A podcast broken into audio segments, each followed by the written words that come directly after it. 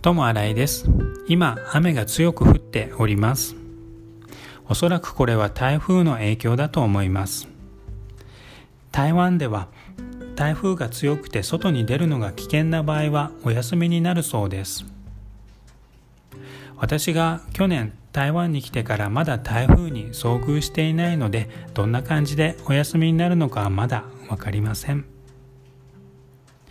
今コロナの影響で家でお仕事している人もいると思います。もしこの状況で台風のお休みになった場合は家でお仕事している人たちもお休みになるのかどうなのかというのが今日の授業での話題でした。去年台湾には一個も台風が来ませんでした。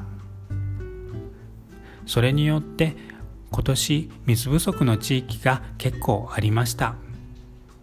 ですので水をもたらす台風も必要だそうです。